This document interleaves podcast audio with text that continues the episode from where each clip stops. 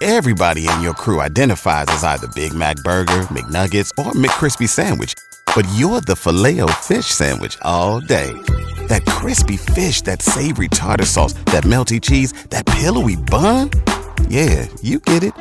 Every time. And if you love the filet of fish, right now you can catch two of the classics you love for just $6. Limited time only. Price and participation may vary. Cannot be combined with any other offer. Single item at regular price. Ba da ba ba ba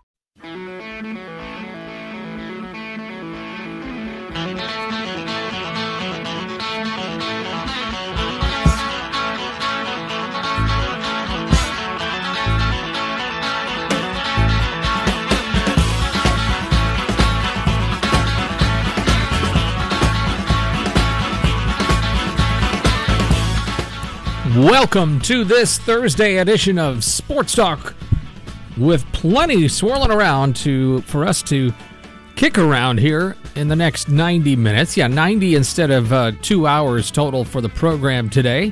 As at 5:30 we'll start our game day coverage from the State Farm Center.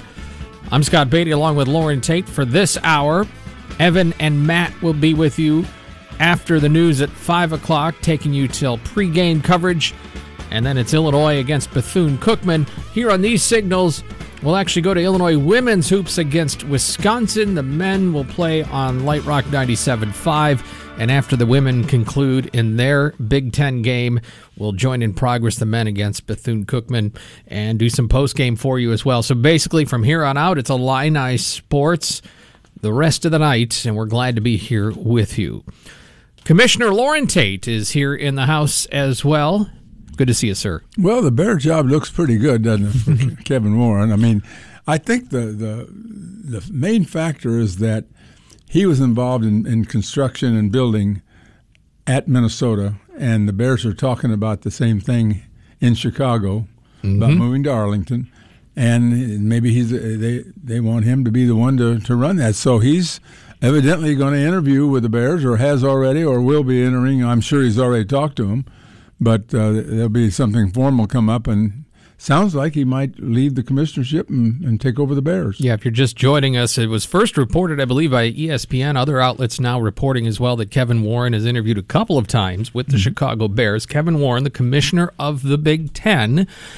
And and and uh, he may take the president and CEO job for the Bears. Now that really is on the business side of things more than it's not a player personnel uh, job like you know that's Ryan Poles as the mm-hmm.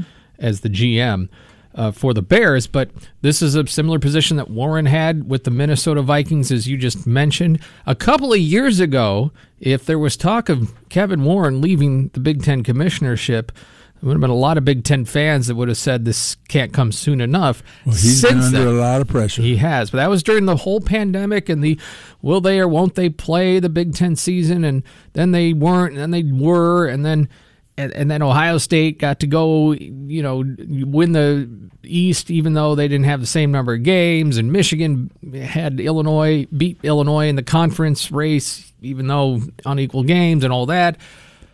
But then he signed a big contract for the Big Ten and the new media rights deal, and he's really actually guided the Big Ten through a lot of transition as NIL opens up, transfer portals. How's that working out? That. Well, how's that NIL working out? Depends on who you ask.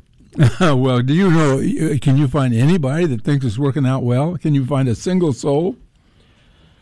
I don't think there's anybody I mean, that is, likes this is wild inducement where people are buying people for a million dollars in, in high college high think, school players going to college. I think it's the players that are getting the money well, like That's it. okay. I'm not I'm not upset with them getting the money. I'm just upset there's no rules. There's no, I mean, you know, how do you handle this? Yep. Did you see the the thing going on at uh, at Iowa where the Iowa athletic director Barta won't give the information over to the uh, to the collective so that they can contact and make the contacts necessary to, to carry this thing out. They're having problems. Purdue was reported having problems, although they outbid us uh, for, for, a card for a quarterback. Yeah. yeah, I don't know if that's entirely true, however, because they had a lot more going for them in trying to get a quarterback than we did. There's no question. I mean, they're a quarterback school. We're a running back school. Um, there's if, if you're a quarterback, you'd think twice about whether go to Purdue or Illinois, you would, you would go to Purdue. Coming Plus, up, you got Drew Brees involved, and, and you know, and cradle of quarterbacks. sure. Coming up, we'll talk with Nick Quartaro, get his thoughts from get the thoughts of Coach Q in our Q and A session on the upcoming semifinals games for the college football playoff that include Michigan and Ohio State, as well as Illinois' game against Mississippi State on Monday in the bowl game in Tampa. We're going to get into that in a moment. But uh, just one other note here is again, reportedly, Big Ten Commissioner Kevin Warren is among the finalists for the Bears' vacant president job. That would uh, make a new commissioner uh, for the Big Ten. And uh, Matt Fortuna pointing this out. So did uh, who reports for the Athletic. So did Adam Rittenberg, who reports for ESPN. That 12 of the 14 Big Ten schools have had turnover at the top of at either the chancellorship or the presidency in their schools is that would be the job that Robert Jones holds for Illinois as mm-hmm. chancellor.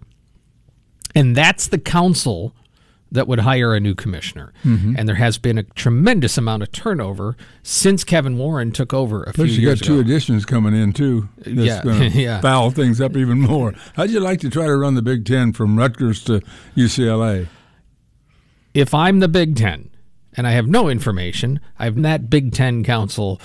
Josh Whitman's on my short list to be the commissioner. Oh, we've got two guys, two Illini guys that you know. Jim Phillips would be the other, and he is the commissioner of the ACC, and he did finish a strong second, Yeah. a strong second to Kevin Warren. to Kevin Warren.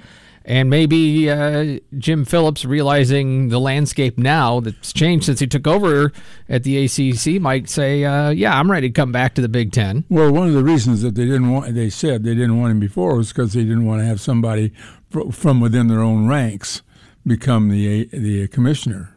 And I mean, I, I That has been the trend now amongst the conferences, uh, the Pac-12, Big 12, et cetera. They've all brought in commissioners from the outside. Mm-hmm.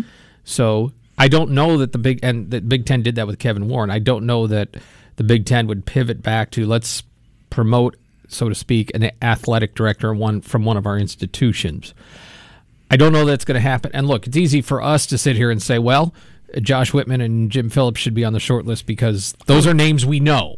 yeah. I mean, how many people have? Well, Jim Phillips will be on the list without any doubt yeah, because he did finish second. But but uh, I'm just telling you I don't that know. who He might has turn who- it down immediately. Who's the know. type of person that has the makeup to be a commissioner? I think Josh Whitman does, and it might Mm-hmm. be to Illinois' loss. Oh yeah, it would be a big loss for Illinois if, if we lost Whitman. Yeah, but again, I'm just I am telling you what I would what I'm thinking, not what I'm hearing, or that that's even a possibility. I don't know that.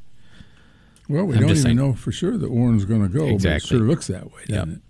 Meantime, Josh Whitman and the Illinois football team are in Tampa Bay getting ready for Monday's ReliaQuest Bowl against Mississippi State. Illini head coach Bret Bielema talked with the media today for the formal head coach press conferences. Very excited to be here. Just came from the practice field. We um, uh, really enjoyed our time here. Came down on the 26th and um, uh, had some some great interaction. Uh, I think uh, today they're uh, getting a good chance to go to Busch Gardens, so they're excited about that. Kind of let them run for the first couple days, and uh, this for us is Tuesday of game week, so we kind of locked into our preparation phase now. Still letting them balance a little bit of fun during the day and uh, uh, partaking in some of the things that. Uh, uh, the bowl game has set up for us. So excited about that. Obviously, had a chance to visit with Zach at the press conference um, from our fan base and from our university. Obviously, condolences for Mike, um, uh, a very special uh, coach, and, and I know someone that's on the hearts and minds uh, from him and his family, and also uh, to Mississippi State. But I think this game is about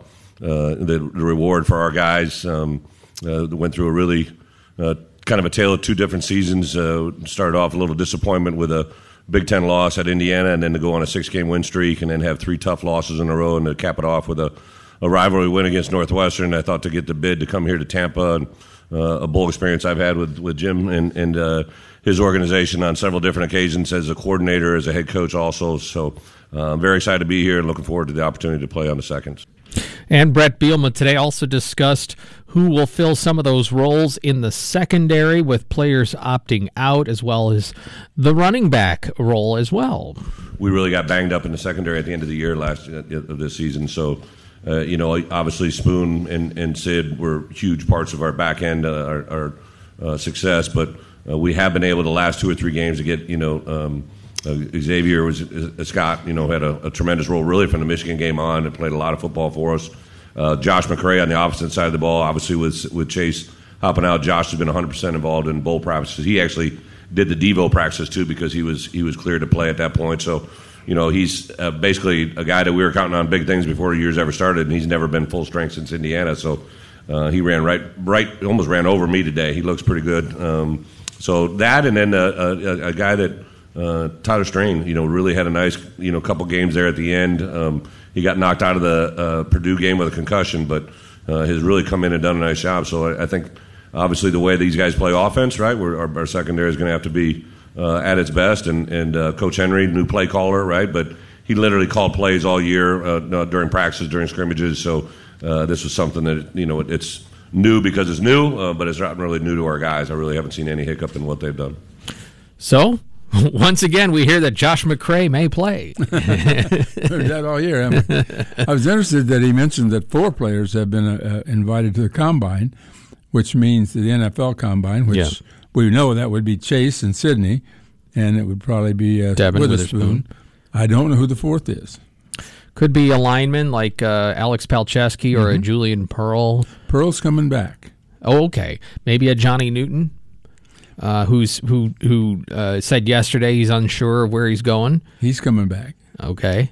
see, Loren knows more than Johnny Newton does. well, we'll see if I'm right, but right as of now, they have accepted deals to come back, both Pearl and Newton. Quan Martin. Well, I don't think so. I think no to go to the combine. Oh yeah, yeah, yeah, yeah, yeah. That's Maybe fine. he's the fourth. I think Perse- Palczewski. I think Palczewski's probably it. Could be Martin. Um, and it could be somebody that's just, I don't know. I don't mm-hmm. know who mm-hmm. the fourth one is. Alex Palczewski will finally, finally play his last game as an Illini, NFL or not, in his future. By the way, it couldn't be DeVito, could it? Uh, well, I suppose it could be. Fourth could be, could be. Yeah, could be. He's had a pretty good year. But the fact that he wanted uh, or was discussing coming back, but maybe maybe he's as surprised as anyone that he would get an NFL Combine invite. I'm not trying to denigrate him. I'm just saying I don't know where the cutoff is to who gets an invite. But Alex Palczewski will play his final game. Of course, he wants the win. What else does he want uh, this week? Very excited to be here. Just that's that's not Alex Palczewski. That's Bret Bielema. Here he is. Just kind of appreciation, just knowing that like I spent as much time as I could with, with these guys with that I've played a long time with. You know, like a Julian Pearl.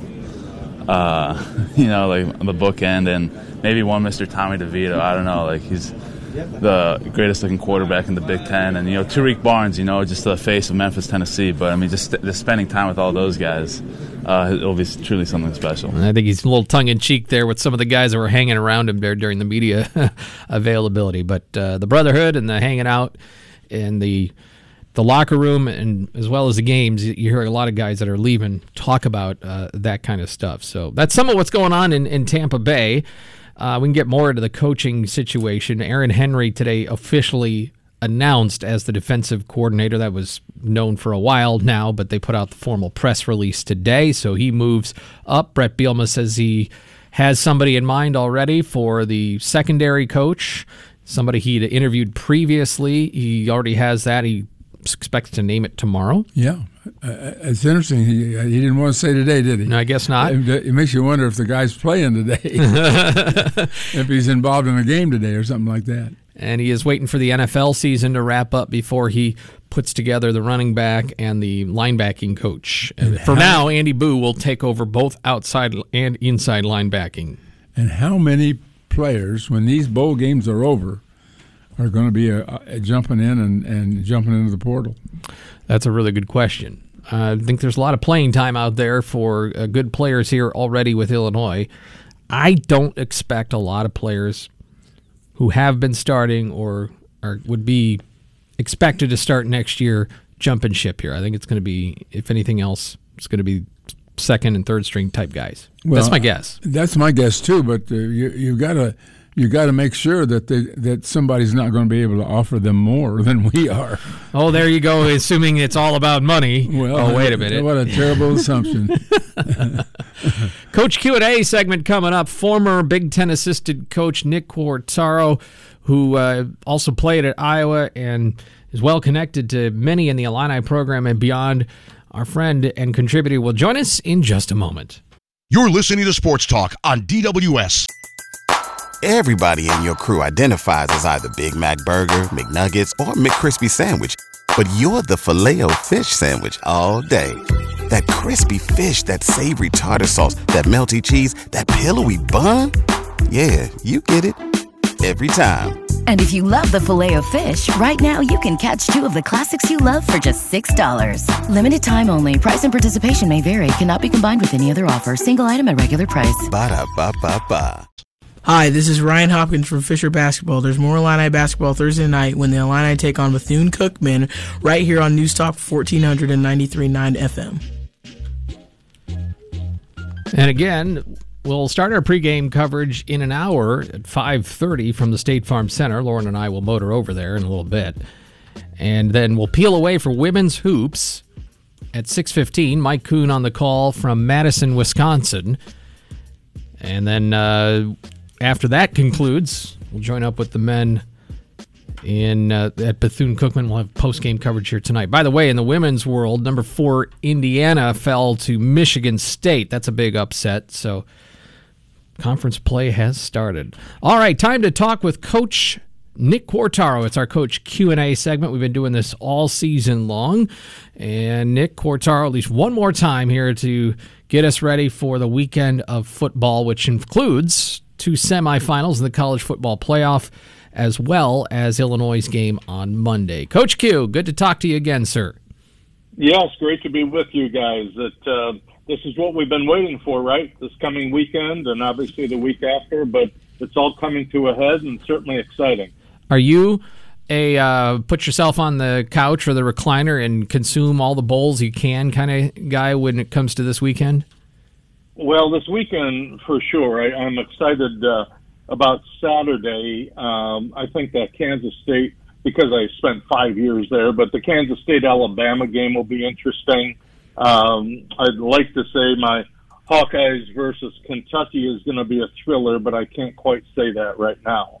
Uh, but other than that, certainly the college football playoff games that we'll discuss here are uh, are what uh, what you dream about. We're, we only have four in the playoffs right now. It's going to twelve in a couple of years. So um, this is it. We got to dig into it and find out who's the best in the country. Well, and this question was asked of Bret Bielema today and Zach Arnett, the uh, acting head coach for Mississippi State, or sorry, the new head coach, uh, beg your pardon, for, for Mississippi State. But with the playoff expanding to at least 12 teams in the future, bowl games are going to feel more like a consolation, I think. And, you know, they really talk about it being a reward for the players. Um, do, do, you think the the appetite for playing in bowl games is going to uh, change with with big time programs?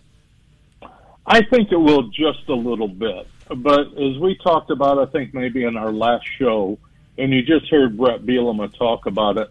There's still a lot to be celebrated for many many teams who don't make the playoffs. So when we get to those 12 teams there's 130 teams playing Division One football. 12 will go to the playoffs, and yet there's some really good teams. Some uh, well, we've seen it. Some compelling matchups that we've had. Last night's games were amazing, and those weren't all you know 10 and 2, 11 and 1 teams. But the uh, the idea when you roll the ball out there and it's time to keep score and compete, I think kids and coaches show up, and it means a lot. And I know also for certain programs that have been maybe um, bowl starved due to some bad years recently, they want to go somewhere warm during the winter and enjoy time celebrating their team and enjoying a, a great occasion such as that. So I think it might get watered down just a little, maybe a little more of what people are calling an exhibition game. But I still think, as I said, anytime you're keeping score uh, and the game counts on your win loss record, you're going to have good competition. I just noticed, uh, Coach Q, that uh, four of the uh, SE teams played in bowls Missouri, uh, Florida, uh, Arkansas, four of them, and the average between 57,000 fans and 65,000 fans. That's a pretty yeah. good turnout for a bowl game. I mean, those yeah. SEC schools still want to play in bowl games, even if they're not in a playoff. Yeah, you're absolutely right, Loren. It's amazing the appetite for football in certain parts of the country, and I wouldn't discount certainly the uh, the Big Ten footprint either. I'm not quite sure about the West Coast, but certainly the uh, Southeast, the Southwest, a good bit of the Northeast and Midwest. They all love their football. Well, let's get into what we're going to see this weekend, and why not? Why not start with the uh, playoffs? Michigan, TCU, Ohio State, and Georgia. Take your pick there, sir. Okay, well, let's go with the way they show up on our TV screen. I think Michigan TCU is up first, which is the Fiesta Bowl, and really, um, you know, kind of the headline that that flies above this particular game is, you know, the Horned Frogs have a very very potent offense, but can their defense hang in there? Um, one note as I was doing my research, and I saw TCU play a lot this year. Obviously, I've seen Michigan play a lot. TCU has played six, six one score games this year. So you can look at it a couple different ways. Not so dominant sometimes, or do you look at it as they find ways to win regardless of the competition or the situation they're in? They make it happen and they and they win football games. The only one they didn't was the Kansas State game in the Big 12 uh, championship. But you know, when when I look at uh, TCU, if I'm a Big Ten guy, if I'm a Michigan fan, and I'm trying to study TCU, the guy that was a Heisman finalist, Max Duggan, is really the man that makes it go. He's the ultimate leader. He's got a tremendous, is what we coaches call it factor. He just has it. All the intangibles along with the physical attributes that you'd want in a quarterback. And he kind of puts, uh, I hate the cliche, but he puts the team on his shoulders and doesn't mind carrying them when he needs to do that. So I, I think he's a, a very big X factor in this game in terms of TCU's hopes of trying to defeat Michigan. When I look at uh, if I'm coaching uh, with uh, Coach Harbaugh and those guys up in Ann Arbor, as they look at TCU, they're going to find a team that will stretch the Michigan defense every bit of every yard from sideline to sideline horizontally and of course vertically. They do it with their formations and the other thing they do that Michigan cannot simulate in practice, you just can't do it, is TCU's got one of those hyper up tempo systems that causes your defense to have to get lined up in a hurry, not a lot of chances to make adjustments. You've got to have basic calls and be able to execute them in a real, real fast manner. And the other thing that TCU has, and I I really believe they're comparable, if not better, than Ohio State's wide receivers, is the wide receiver core at TCU. Maybe the best in the country. Uh, Quentin Johnston, who's a six foot four junior, who is just outstanding. NFL ability written all over him. And they've got three other guys that are really, really good. And as I say, they're at least Ohio State level, if not just a scotch better than that. So that's a lot to handle um, again, swing it back to Michigan's side. I think Michigan against TCU's defense, Michigan's offense, as we know, is a bloody your nose, win it in the trenches type of offense. And, and, the big and, we've seen J.J. McCarthy develop this year. We've seen him toward the end of the year throw the ball down the field, good accuracy, trying to make big plays as opposed to early in the year when everything was basically between five and ten yards. So uh, Coach Harbaugh is going to line up with two tight ends, three tight ends, sometimes the fullback, and try to mash TCU. What does TCU have on defense? Well, I'll tell you, they've got good athletes, they've got excellent team speed, but their defensive structure is not something that we see a lot in the Big Ten.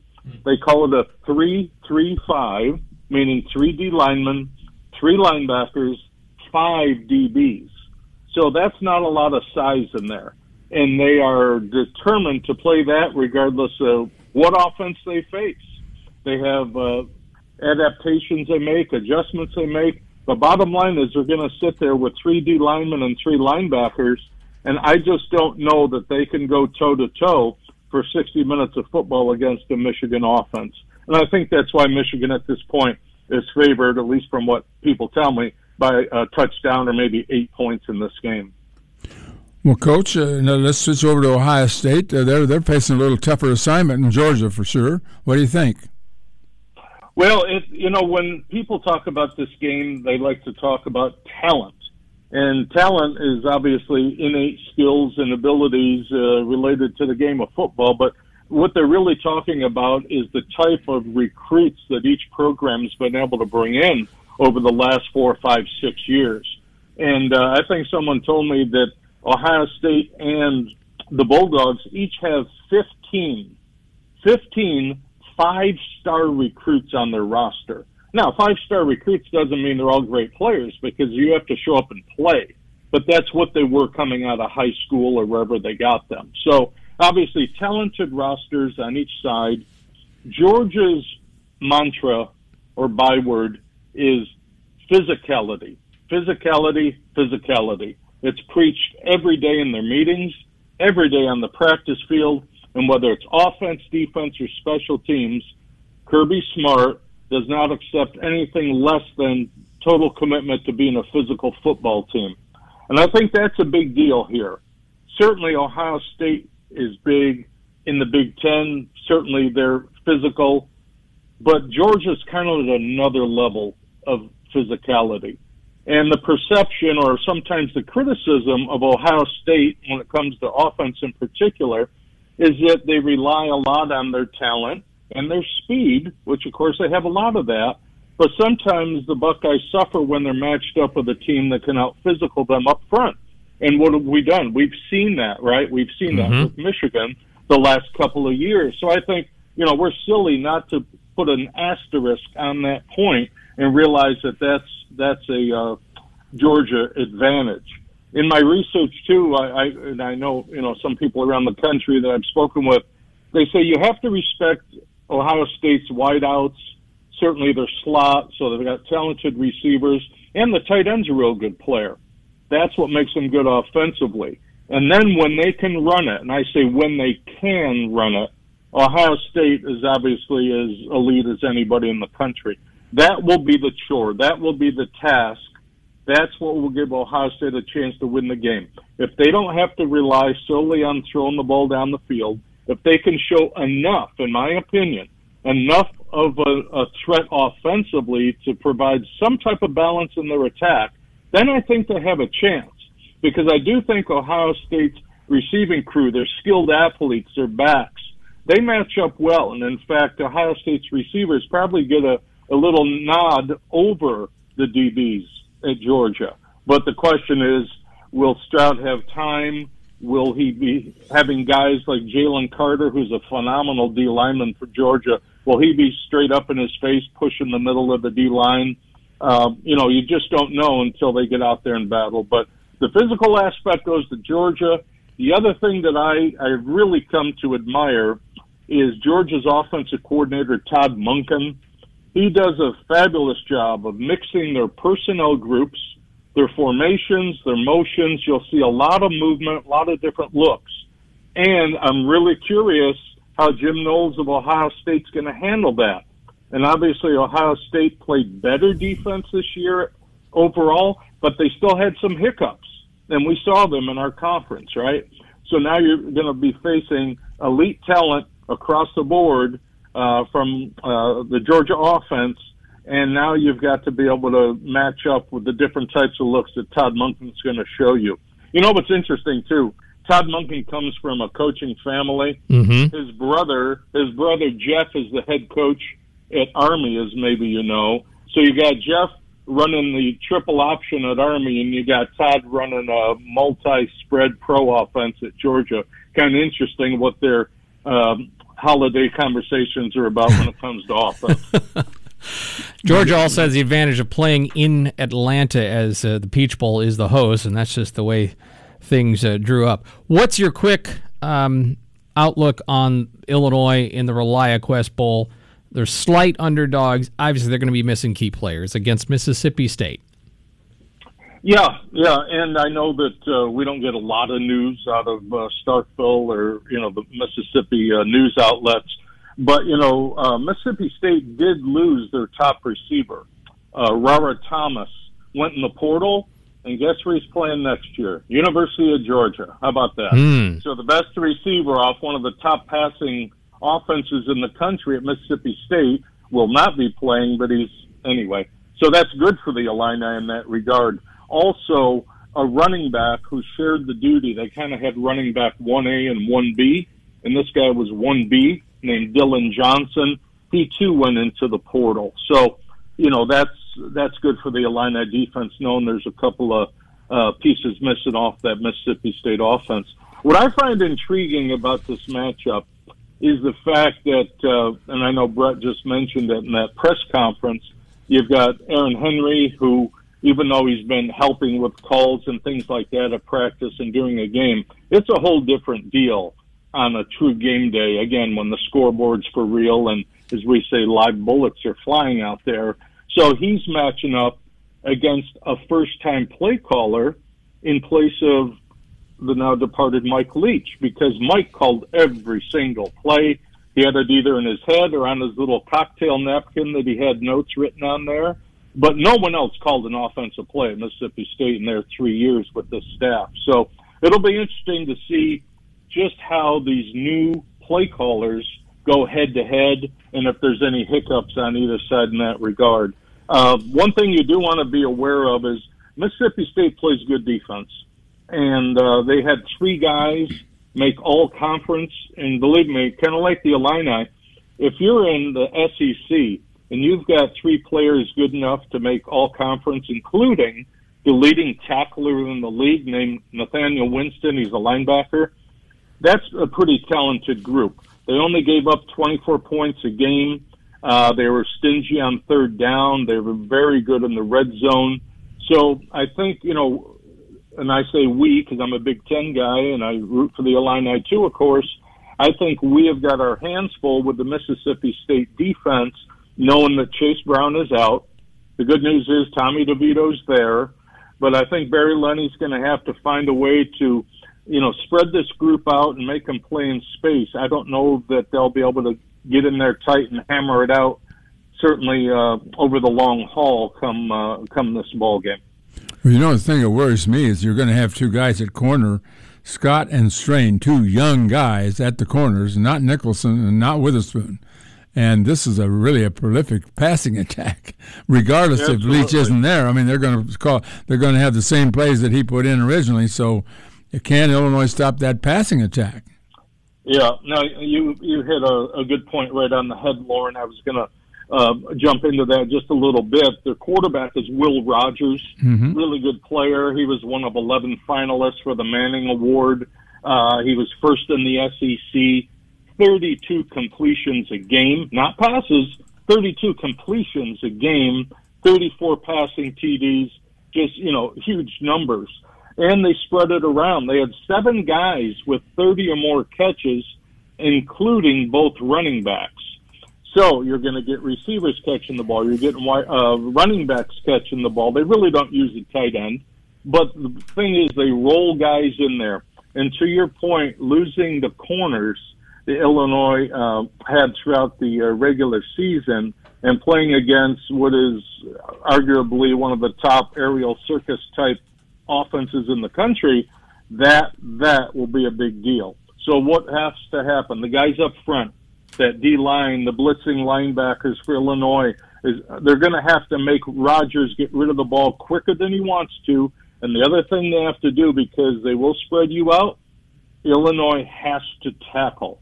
They have to tackle really, really well and get people down on the ground when the ball is not thrown deep. Limit the short pass, make them line up and run another play, but don't give them plays intermediate to deep. Coach, it's been a treat to be talking to you all year through the football season. We started way back in August before uh, the first kickoff even happened in week zero. And we've been doing this mostly every week, and it's been a real treat. Uh, through serendipity, you've been able to become part of the program and write for the News Gazette as well. So, thank.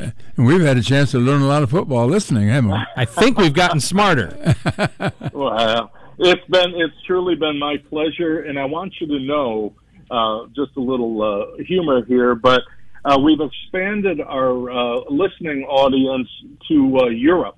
Okay, I've got my my wife, uh, my sister-in-law, my wife's sister in Switzerland, her family, and also some people that were tied to me uh, when I was coaching that team in Italy last year. So we're all over the globe, whether you like it or not. Okay. And Okay. if they're listening live, it's it's past their bedtime, so they must be they having. stay up late over there. They they have very strong coffee, so they they can stay awake. Strong coffee. Okay. Take me there then. In that case, Guys, thanks so much. Enjoy the weekend and uh, happy New Year to you as well. happy New Year to you and yours, and be well. Thank you so much, Thank you.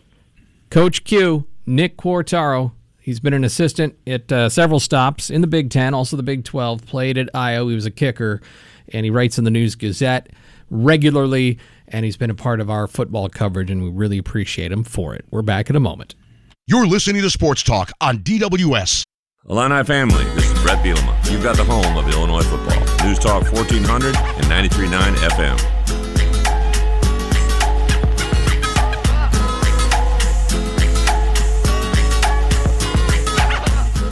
Okay, your 2022 Pinstripe Bowl champs are the Minnesota Golden Gophers. They are nine and four. They finished their year nine and four, and I just saw this third time in four seasons they've won at least nine games. Can't beat Illinois though, can they? Only time they didn't win nine was in the seven-game COVID season. It's as good of a stretch they've had since 1900 to 1905. Look, uh, like him or not, PJ Fleck's been pretty consistent up there. Oh yeah, he's done a good job. There's no question. I I kind of look for him to move, but um, I'm not sure. Uh, you know, I think he's probably settled in up there, and maybe he's not getting the offers that he hoped to get. Also, uh, the, in making uh, world headlines, Pele has has passed 82 away, years old, and the Brazilian great. is as important to. Uh, I mean, what Michael Jordan was to basketball when he was playing, Pele was to soccer, but he was the first su- soccer superstar, and and and, and graceful and elegant on the field and how he played it, and and was as big as an ambassador for the sport as anybody, and it's a global sport. So there's a lot of people that are noting the passing of of Pele. It's too bad. And we're hanging on and waiting for Luke Altmyer to make his decision. I mean, he's made his decision. He's coming to Illinois, but is he gonna is he gonna go through with it? What would change his mind? More money from somebody else. Mm. Isn't that what changes all the minds? Often. so uh, the Cheez It Bowl has started, and Florida State leads Oklahoma three to nothing. Illinois and Bethune Cookman basketball tonight. We haven't talked too much about it yet because we're going to get into it plenty in in the next hour as well. But when we come back, uh, we've been bringing you a few highlights of the football season, and we'll bring you part two of a highlight package before this hour is up. Matt and uh, Matt Daniels will be the guest Evan Kahn next hour while we transport over to the State Farm Center. So that's all straight ahead. You're listening to Sports Talk on DWS. I'm Going to close out this hour like we did yesterday with some more highlights for you, put together by Adam Austin of Illinois Football Highlights. This is part two of some highlights from the season. Not all of them, but some of them. Enjoy for your listening pleasure and a look back on Illinois football.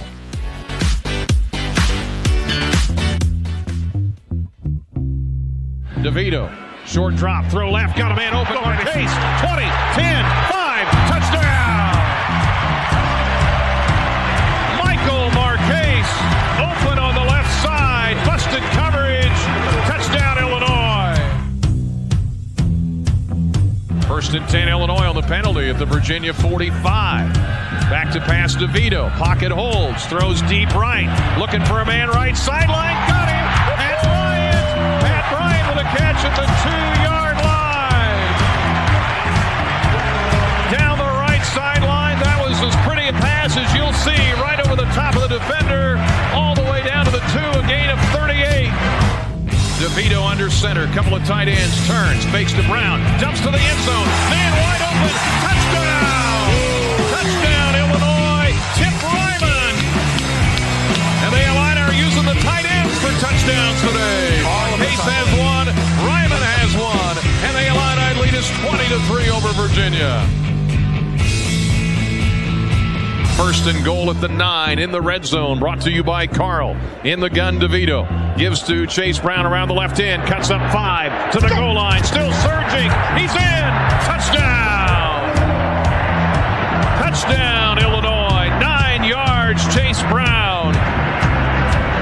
Third rushing touchdown of the year for Chase. With Brown to his right, back to pass, throws to the right, quick hitter to the right. Isaiah Williams turns Go. upfield, 45, Go. 40, down the right sideline. He might score. He will. Touchdown! Touchdown, Illinois! Man, is he fast! Turn the corner at midfield, rambles 63 yards, a streak up the right sideline. Touchdown, Illinois! 30 to nothing, Illini.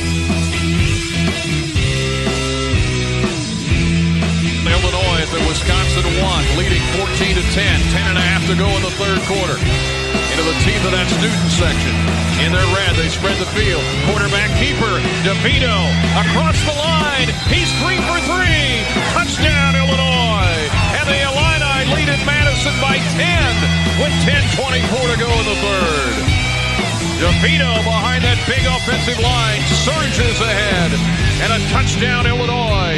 20 to 10. The Illini lead over Wisconsin.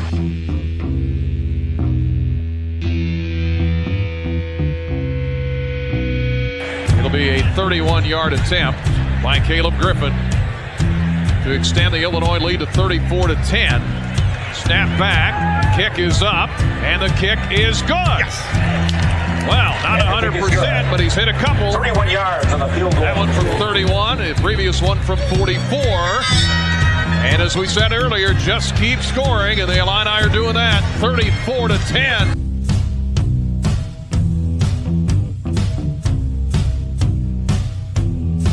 And Burks is in the gun on third and long. Here comes the heat.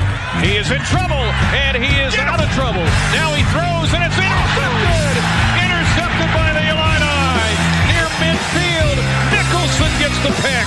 And the Illini have their second interception of the game as Mertz was running for his life back there. And he threw a really bad pass right to Nicholson near midfield. The Illini have a chance now on the Badgers side of the field to take the lead. All right, put together by Adam Austin. There was a second part of our highlight recap. Of course, Brian Barnhart on the call. Hour number two of Sports Talk coming up. Evan and Matt will be with you. Loren and I will join you from the State Farm Center at the bottom of the hour on WDWS Champaign Urbana.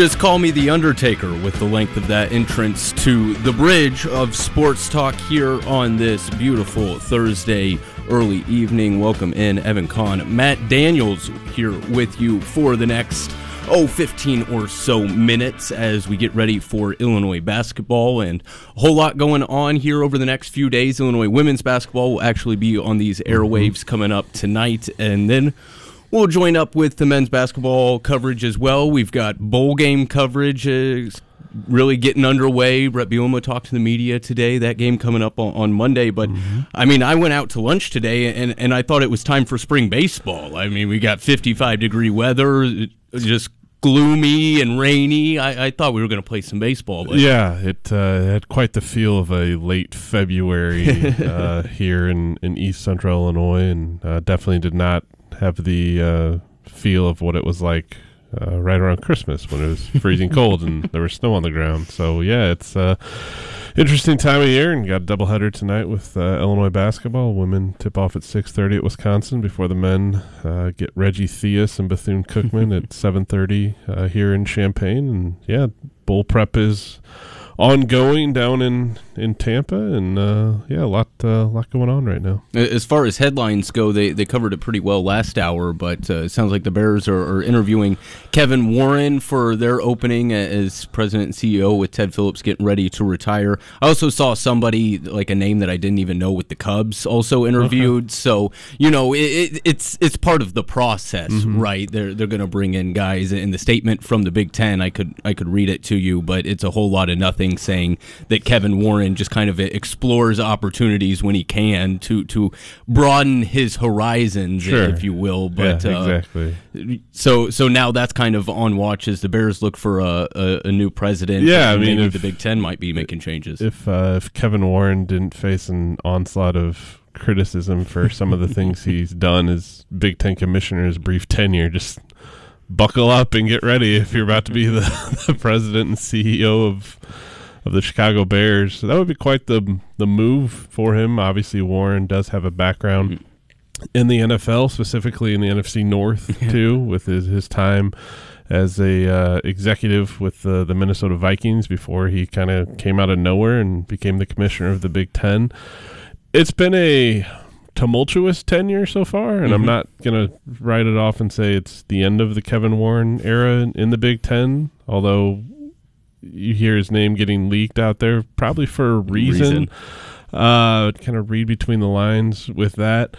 But yeah, he's uh, he got lambasted for his handling or mishandling of uh, trying to put together a college football season and back in August 2020 in the, the midst of, of the pandemic, and then gets universally praised in June 2022 when he drops the the hammer on everyone's summer plans by saying, "Oh yeah, the Big Ten's going to add USC and, and UCLA, and the league is just going to be swimming in money, uh, which come to find out they will be when the, the new media rights agreement was announced in, in August, uh, about eight billion eight billion dollars over eight years. Mm-hmm. So there's that.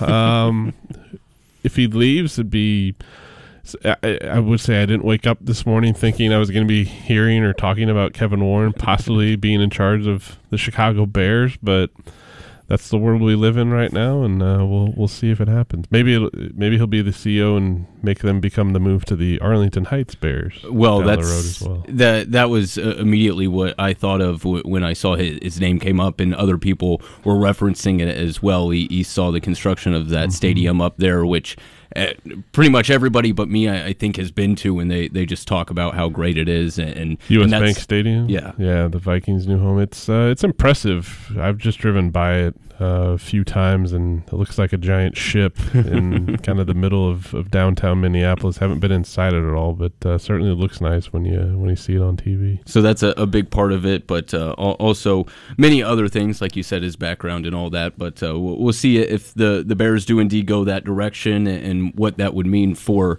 the Big Ten if they were to pivot away from Kevin Warren for him to take a new job. Something you did plan to talk about here. We've got Illinois basketball coming up uh, pregame coverage at 5:30 and tip off at, at 7:30. This is usually one of those games that uh, we'll, we'll, see how the crowd attendance looks mm-hmm. for it, and, and the team just kind of tries to, to coast through 40 minutes, but the uh, Illini have a lot of work to do, I think. A lot to, to prove to some people inside and outside the locker room against Bethune Cookman. Yeah, especially after the way they got uh, routed by, by Missouri, who to their credit, took it to Kentucky uh, last night. So, the uh, exact uh, same way. Exactly. So maybe you see the Tigers in the AP Top 25 when it comes out on Monday. We'll we'll have to to wait and see.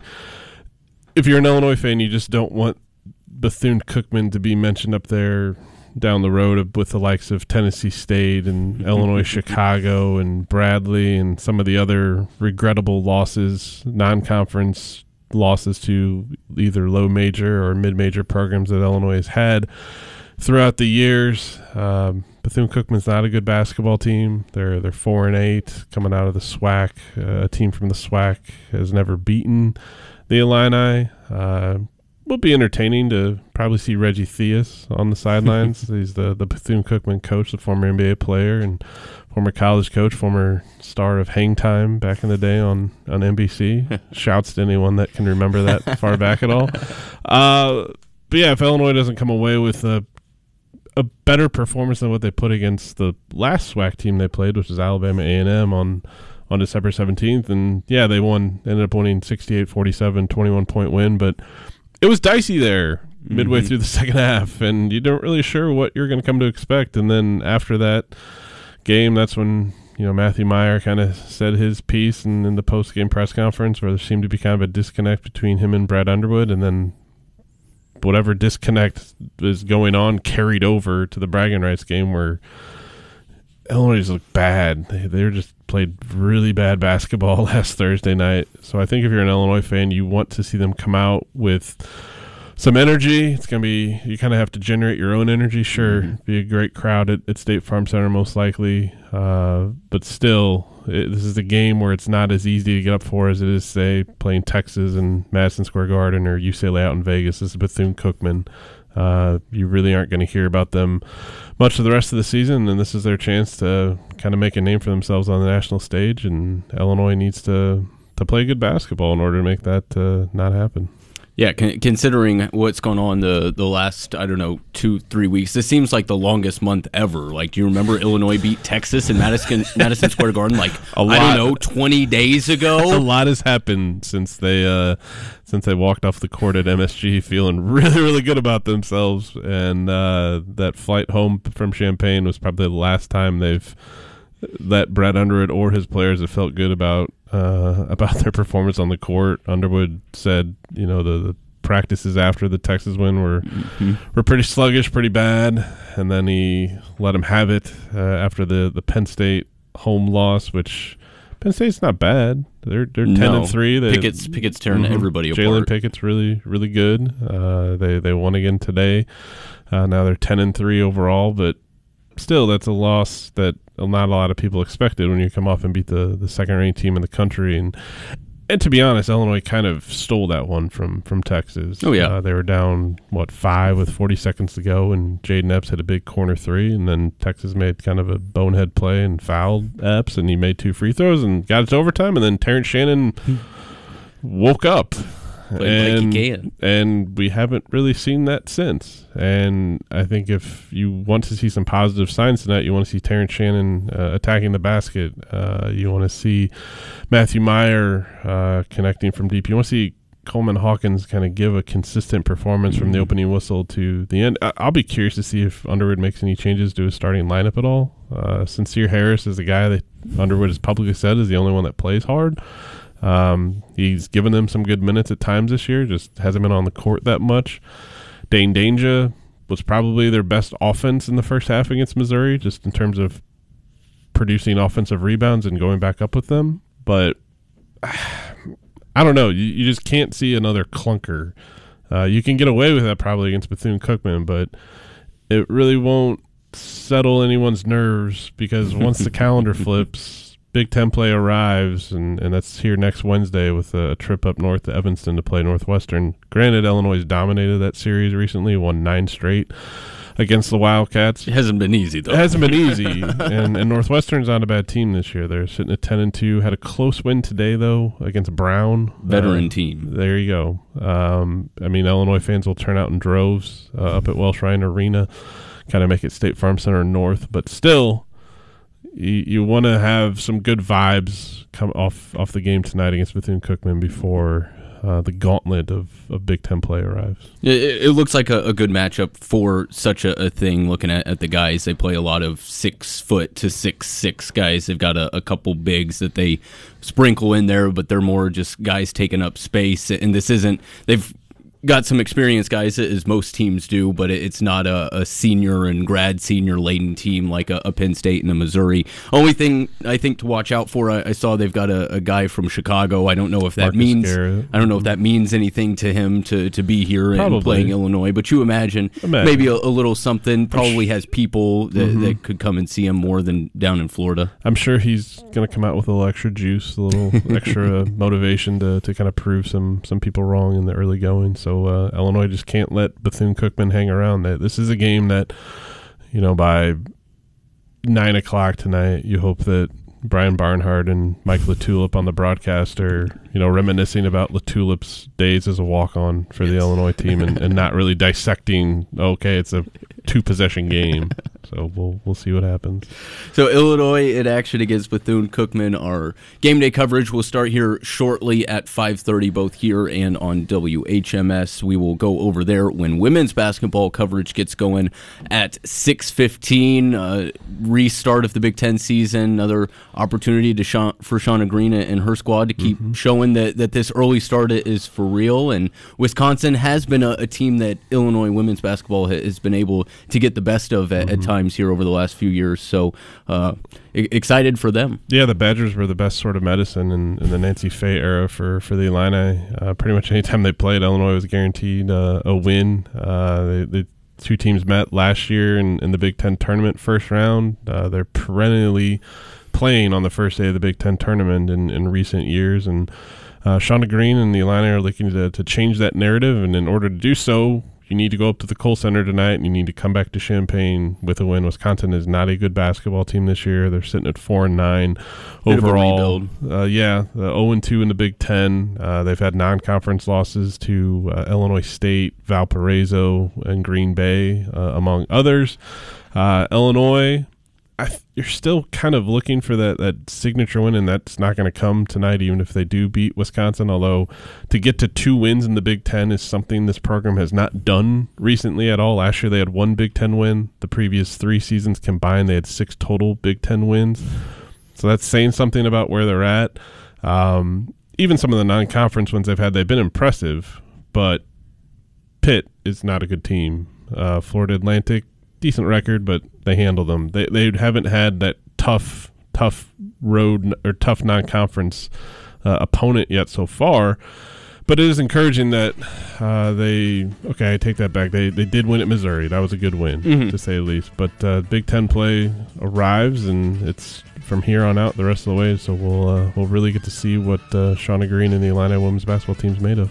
Yeah, that's just uh, the appetizer to what this weekend will be women's basketball, men's basketball. We didn't even really touch on the bowl game. We'll have a whole two hours tomorrow dedicated to that here on this program, and then the big matchup on- on Sunday against Caitlin Clark in, in Iowa. So, uh, plenty plenty going on in Yeah. the, the world of sports and, and for the News Gazette. So, Matt Daniels, we'll let you get back to it. Sounds Thanks good, for- Ethan. Appreciate it. Yeah, Evan. thanks- sorry. thanks, Man, Dan. I'm just yeah. what was that? Yeah, exactly. Back in the day. So- Inside joke there. but good stuff. hey, Thanks, Evan. enjoy enjoy the day off tomorrow. I Happy will. New Year's. Too, Happy Evan. holidays. You too, Evan. We've got game day coverage coming up next here on News Talk 1493.9 FM WDWS Champaign Urbana. Loren and Scott just after the break.